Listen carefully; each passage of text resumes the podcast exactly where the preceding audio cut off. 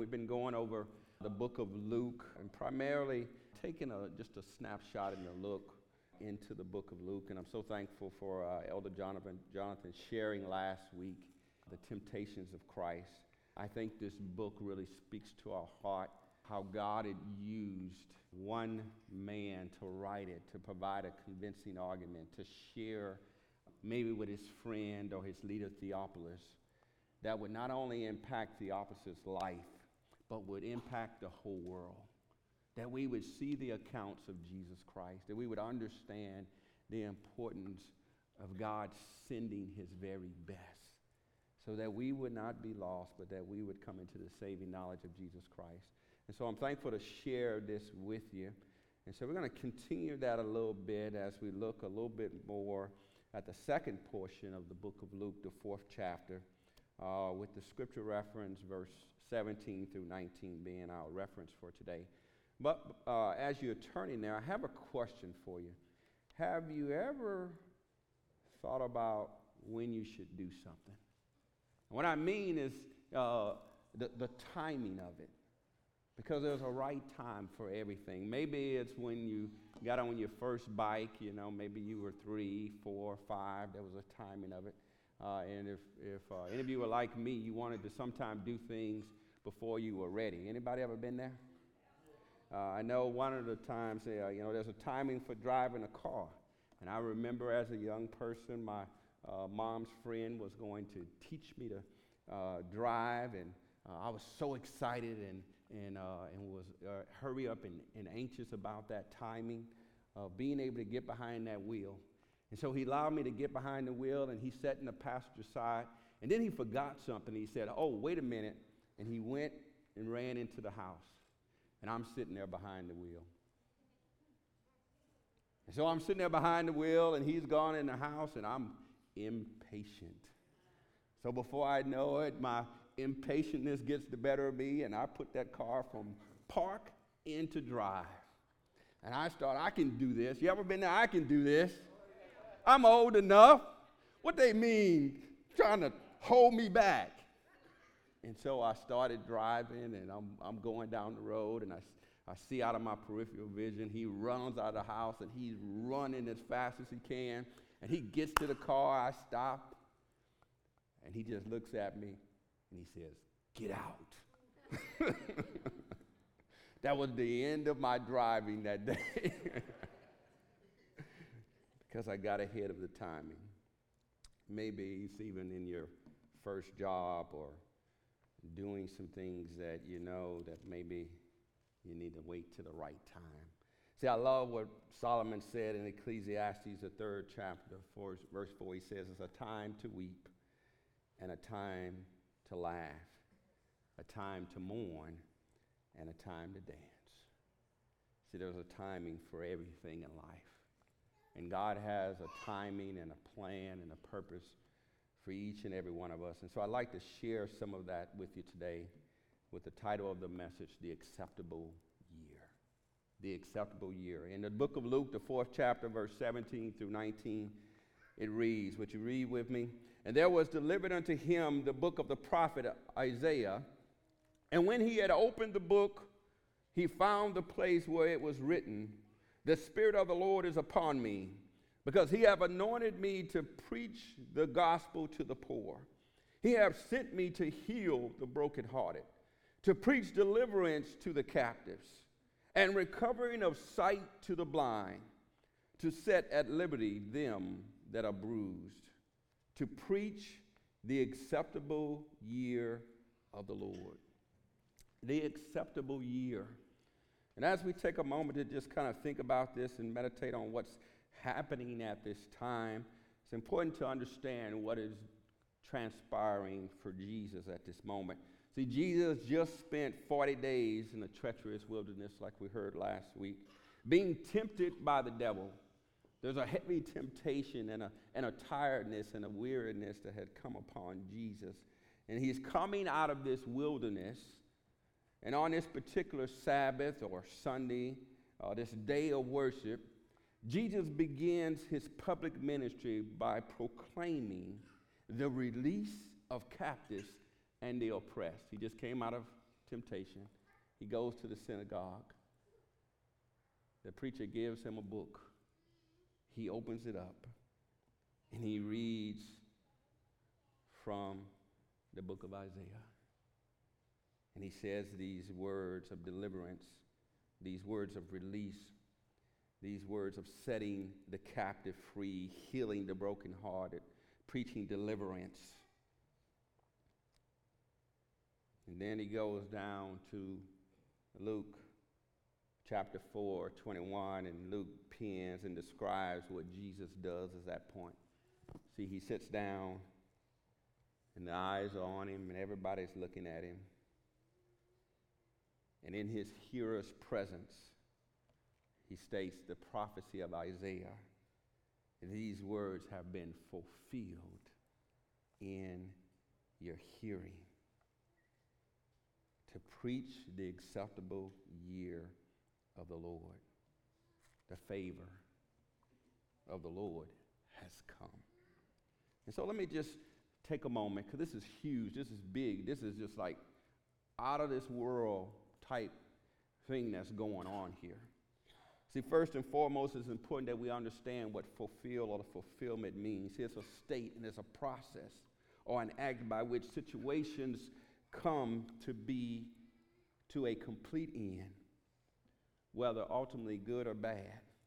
See, in the Greek, the fulfillment word is kleros, which means to fill, or in other words, to fill up. That half a cup's not enough. It needs to be filled full to the top. That Jesus came not to just halfway do it. Jesus came not to just halfway make it work, not to just be half-hearted, but to fill it up to the top. My cup runneth over. Surely goodness and mercy shall follow me all the days of my life. And then in the Hebrew, the word malah, or telos, to complete, to bring to an end, that it's finished. When he goes to the cross, that's the words that Jesus will speak. He says, it is finished.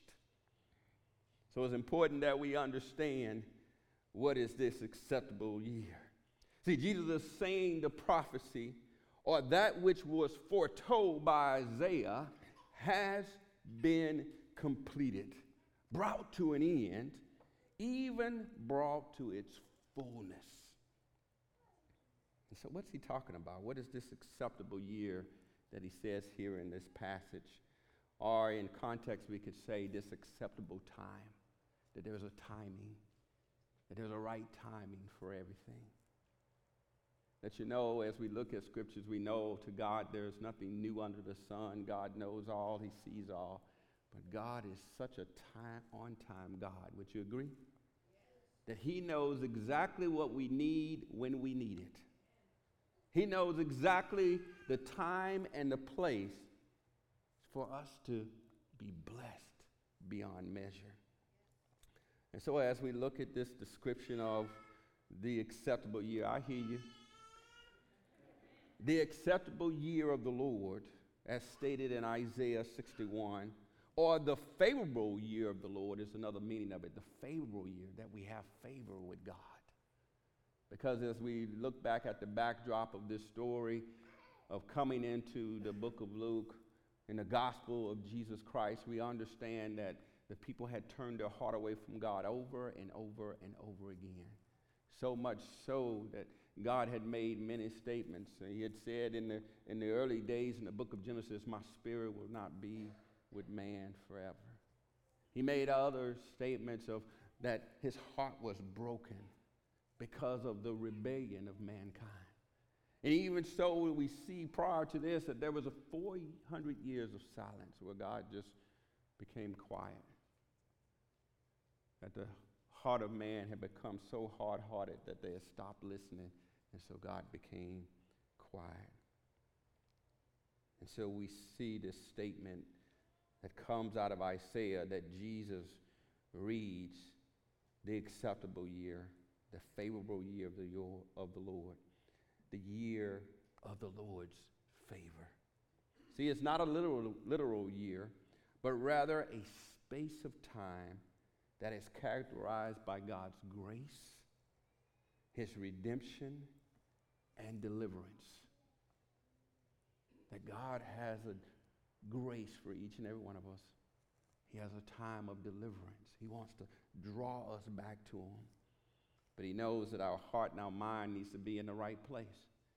Because we can hear without hearing. We can see without seeing. The teens, we talked about that today, how, you, how stuff can come in one ear and go out the other. How you can hear Pastor Jeff moving his lips, but nothing's going in. It's so important that we listen to what God is saying. So in Isaiah, the acceptable year of the Lord refers to God's restoration of His people from Babylonian captivity. See, what had happened in the book of Isaiah, Isaiah was called to be a prophet, to speak to the people of Israel, to remind them that God's not pleased, to give them warning that if they keep rebelling, they keep turning away from God, that their sin will cause them to go into captivity. And so the nation of Israel, being uh, on the verge of being divided, eventually is conquered. The northern kingdom is conquered by the Babylonians, and the southern kingdom, uh, excuse me, by the Syrians, and the southern kingdom is captured by the Babylonians. And so we see that Isaiah is called to tell them, turn back to the Lord. If you don't turn back to the Lord, there's a, th- there's a captivity that's coming. So understanding the significance of the acceptable year is so vitally important. Although it's not a particular time, and God waited four hundred years to get Israel to a point that they would hear. When we look back to the book of Luke, the first chapter, verse seventeen, we see Luke is writing about John the Baptist. And he's saying these words, "And he shall go before him with the spirit and power of Isaiah, to turn the hearts of the fathers to the children, and the disobedient to the wisdom of the just, to make ready a people prepared for the Lord," to prepare them. He told them, make straight your gates. Get ready, have listening ears. Turn your heart towards Him. Because it's not that God's not speaking, it's if are we listening? And so He says, prepare. Make ready the people, because the acceptable year is coming. See, with people, there's a right timing. A right timing for people to be ready to walk out of darkness. See, in the first chapter, Zechariah spoke of that. He spoke of that, that light coming as they sat in darkness. That people's heart would be ready to repent, to make straight the way. But you know, there was also a timing for Jesus. A certain time and the way of doing things that, that, that Jesus submitted Himself to. We see in the passage that they tried to get do, Jesus to do things ahead of time and uh, get ahead of God's plan, and Jesus, Jesus responded, "My time is not so." It's not my time yet.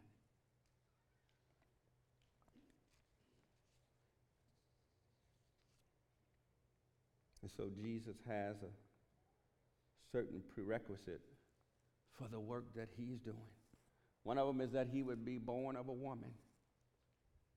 See, we don't think about that being a prerequisite, but for Jesus to be fully God and fully man, He needed to be born of a woman.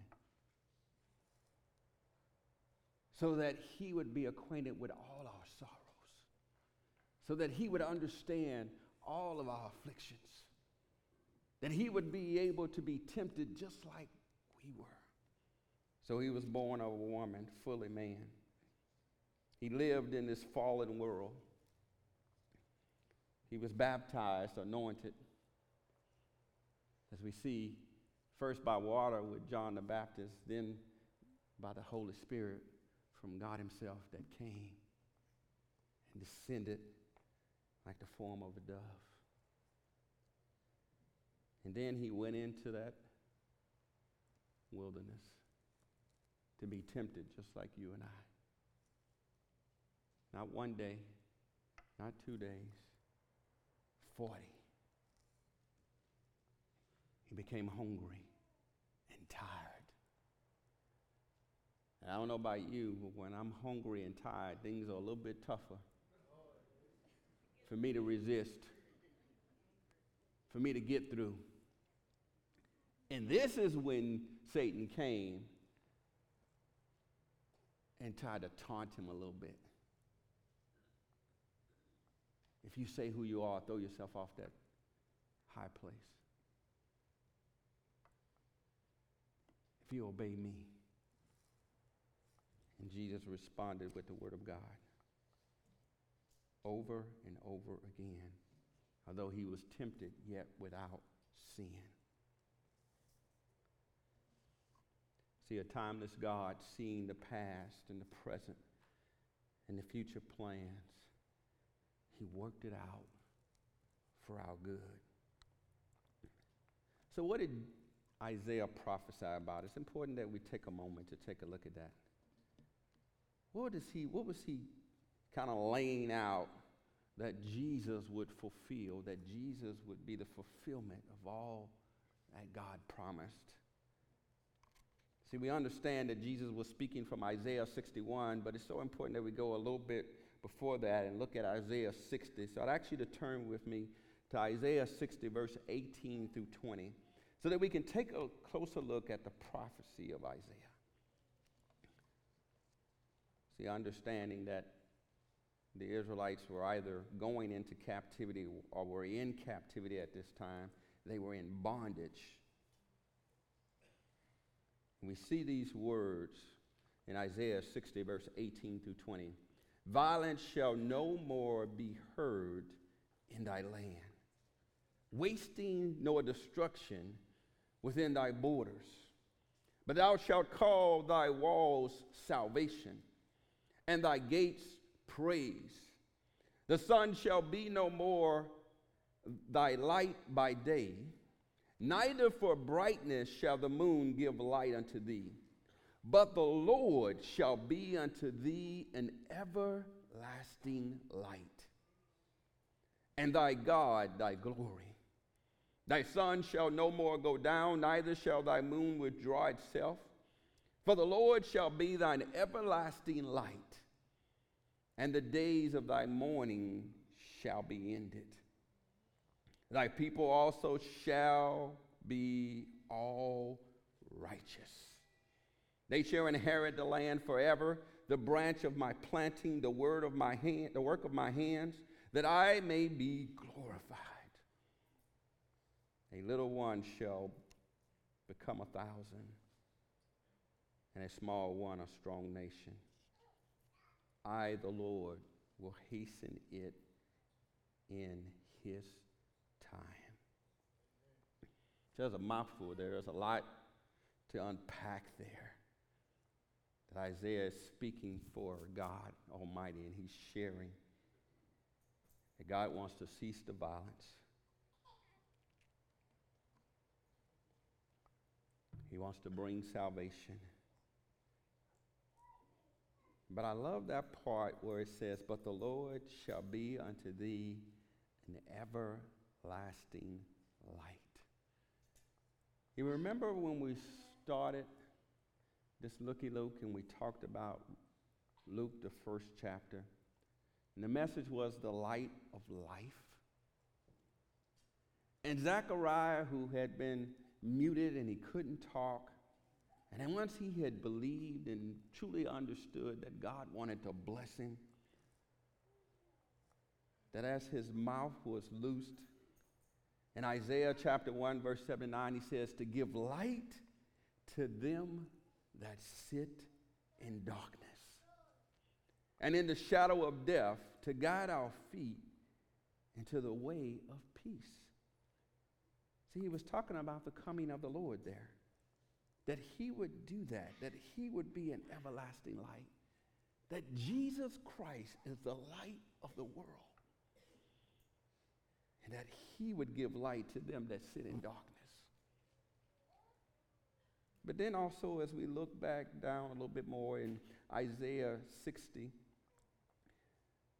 verse twenty, we see it says, "And the days of thy mourning shall be ended."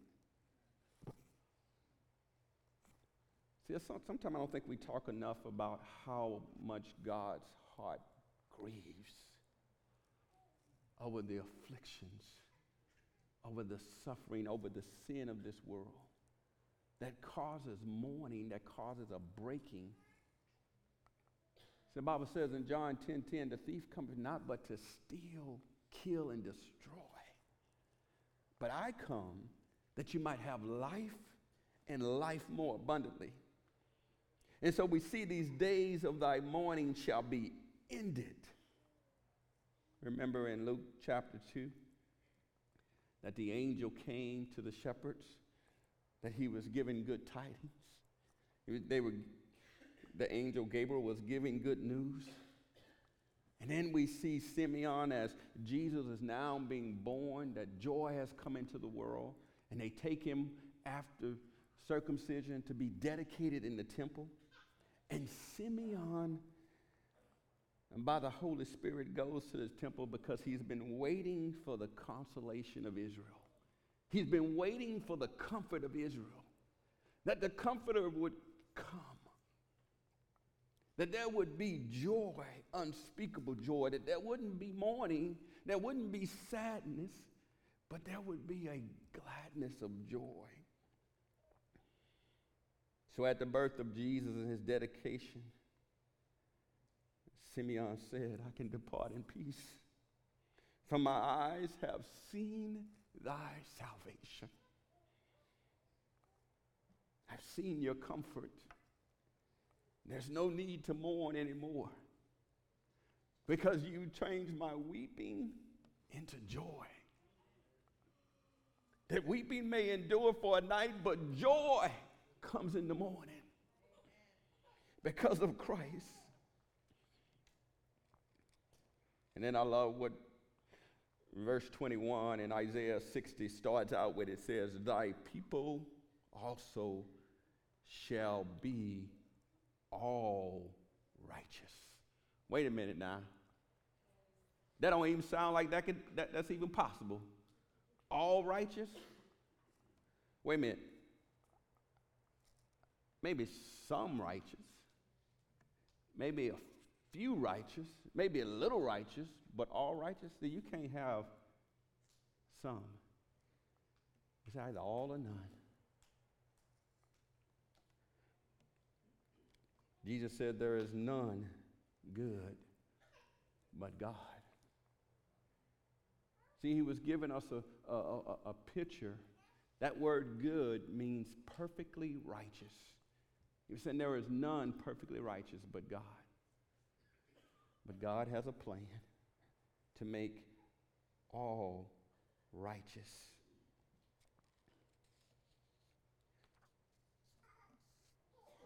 God sent his only begotten Son, that whosoever believe in him would not perish but have everlasting life, that he would be regenerated, that he would come from death into life, and that he would be the righteousness of Christ.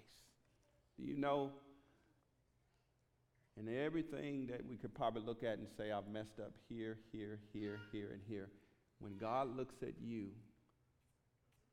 after you have accepted Christ as your Lord and Savior, he looks at you as perfectly righteous. You are a royal priesthood. You are a holy nation. You are the righteousness of Christ. See, he makes all righteousness because of Christ. And so as we take a moment to just reflect on Luke, the fourth chapter, verse twenty-one again. See, Jesus could say these words because he had done everything that God required of him. He is the Messiah. He is the Holy One. And he says these words as he sits down. This day is his scripture fulfilled in your ears.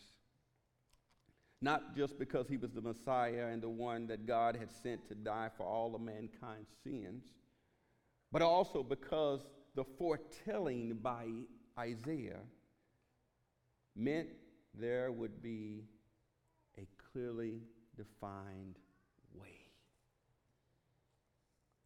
And Jesus says, I am the way, the truth, and the life. No man comes to the Father but by me. So why would he come? Think about this. Jesus is, he's in this synagogue. He's just spent forty days being tempted by the devil. He goes now, he's officially starting his ministry. And over and over in this passage, we read things that he's saying about preaching. See, Jesus was a preacher. Sometimes we don't think about, we think about him as Lord, we think about him as Savior, but Jesus was preaching. He was preaching, and what he wanted so much for them to hear, he said, to preach the acceptable year of the Lord, the favor of the Lord. That he loved you and I so much that he sent Jesus to make all righteous, to heal the brokenhearted, to break the chains of this world, to cause light to come out of darkness. It's so important. He said, I want you to know that God loves you so much that he set up a time and a place that you would hear the good news, that you would hear that he loves you, that he never will forsake you, that he loves you so much that he was willing to die for you. And so we see this played out in Isaiah sixty-one, verse two and three. To proclaim the acceptable year of the Lord, to proclaim the favor of the Lord, and the day of vengeance of our God, that he's taken vengeance over sin and death. He's taken vengeance over the devil to comfort all that mourn. That Jesus is the comfort of Israel, and he's the comfort of us. He's the consolation. To appoint unto them that mourn in Zion. See, saints of God, that's talking about you. That there was a mourning even in the body. That just as this world is mourning and groaning, the saints of God are afflicted, and there's a moaning, and God understands. He knows exactly where you are. I know I love to quote Andre Crouch, but it's just a, such a good quoting. If I never had a test or trial, I wouldn't know that God could solve it.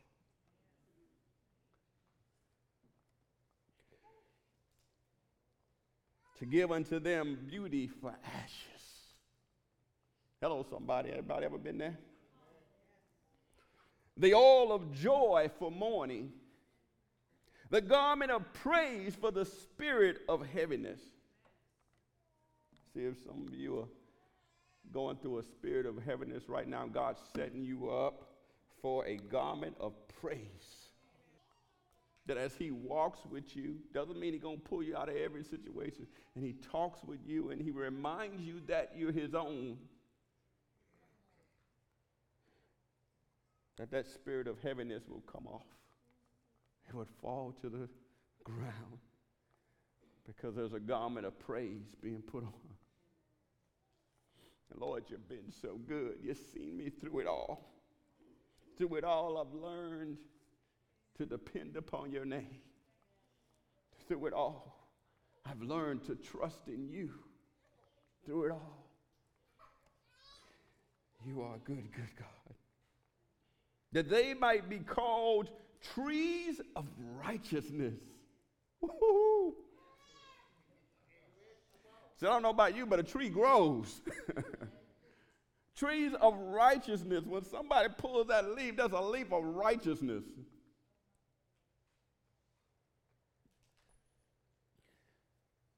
The planting of the Lord. See, it starts with him. He plants righteousness on the inside of us, that he might be glorified, that he would get the glory, not us. We can't save ourselves. Not of works, least any man should boast, but it is a gift of God. It's the gift. So Jesus took these steps. He allowed himself to be born of a woman.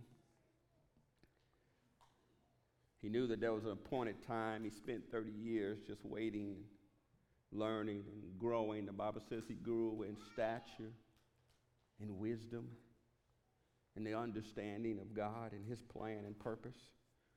He knew that there was a place that Nazareth would be the starting point.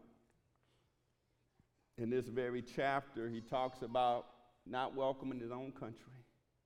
He knew that there would be some affliction, that there would be some trials. He allowed himself to be baptized. He told John, suffer it to be so. The Lord came with the Holy Spirit and baptized him with the Holy Spirit and said, this is my son in whom I'm well pleased. So you got to do something to be well pleased, for God to say, well pleased. And so he was obedient. He knew the right time. He didn't get ahead of God. He was willing to suffer for all of mankind. So what is the acceptable year? Jesus' text from Isaiah combines, he actually combines Isaiah sixty-one and Isaiah fifty-eight. He gives a declaration of the year of Jubilee, and he gives a statement from an acceptable fast.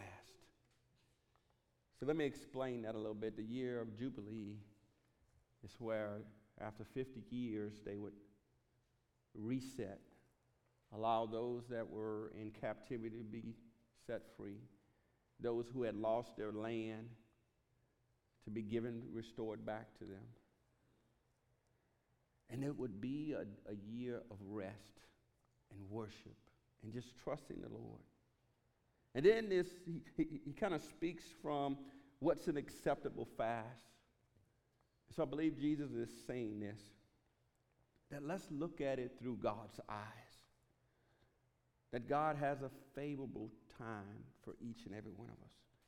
He has an acceptable fast that he is giving of himself.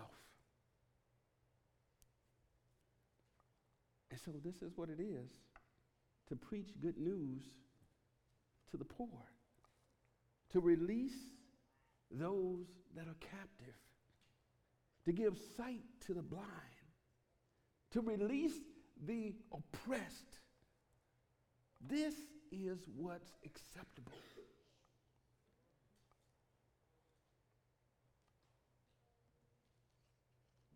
And Jesus preached forgiveness. But he preached more than forgiveness. He preached freedom and transformation, that God wanted to set us free and transform our lives. So here are the key points I'll take away from this acceptable year. Jesus came to reset the order of our lives. Do you know that? If you hold on to the order of your lives, it will perish. But if you let Jesus reset like the Jubilee, there will be joy for ashes. There will be blessings that you don't have room enough to receive. The year of Jubilee, which came every fifty years, was a year full of releasing people from their debts, releasing all slaves, and returning property to whom it owned. Leviticus twenty-five, verse ten, talks about this. But God also instituted the year of Jubilee for as a foreshadowing for his future work on the cross. Through Jesus' death and resurrection, he relieves us all of our spiritual debts and our slavery to sin. He relieves us of it. We are freed from both and can commune with our Heavenly Father forever. And we can commune with one another. When we are set free, we are free to be in relationship with God, to be in relationship with Jesus.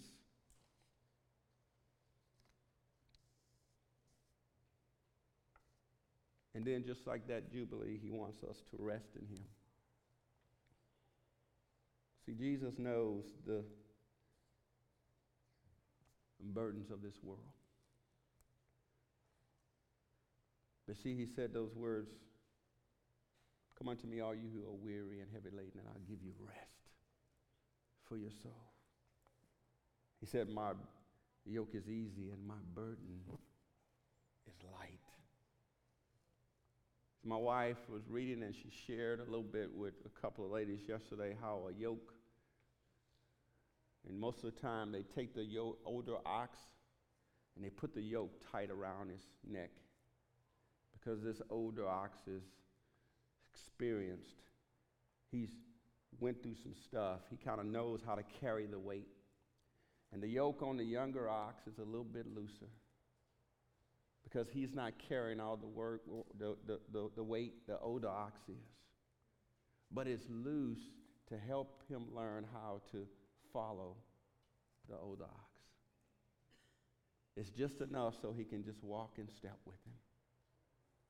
And Jesus so desires that we walk in step with him. His yoke is easy. His burden is light. He'll carry it for us. He asks us to walk with him. He invites us to follow him, to trust him and lean not to our own understanding, but in all our ways acknowledge him, and he will direct our path. So the question is, are you willing to wait on God's appointed time in everything? First in salvation, but in every aspect of our life. Don't get ahead of God. Walk with him. Let his, let him be your acceptable year. Let his favor be upon you.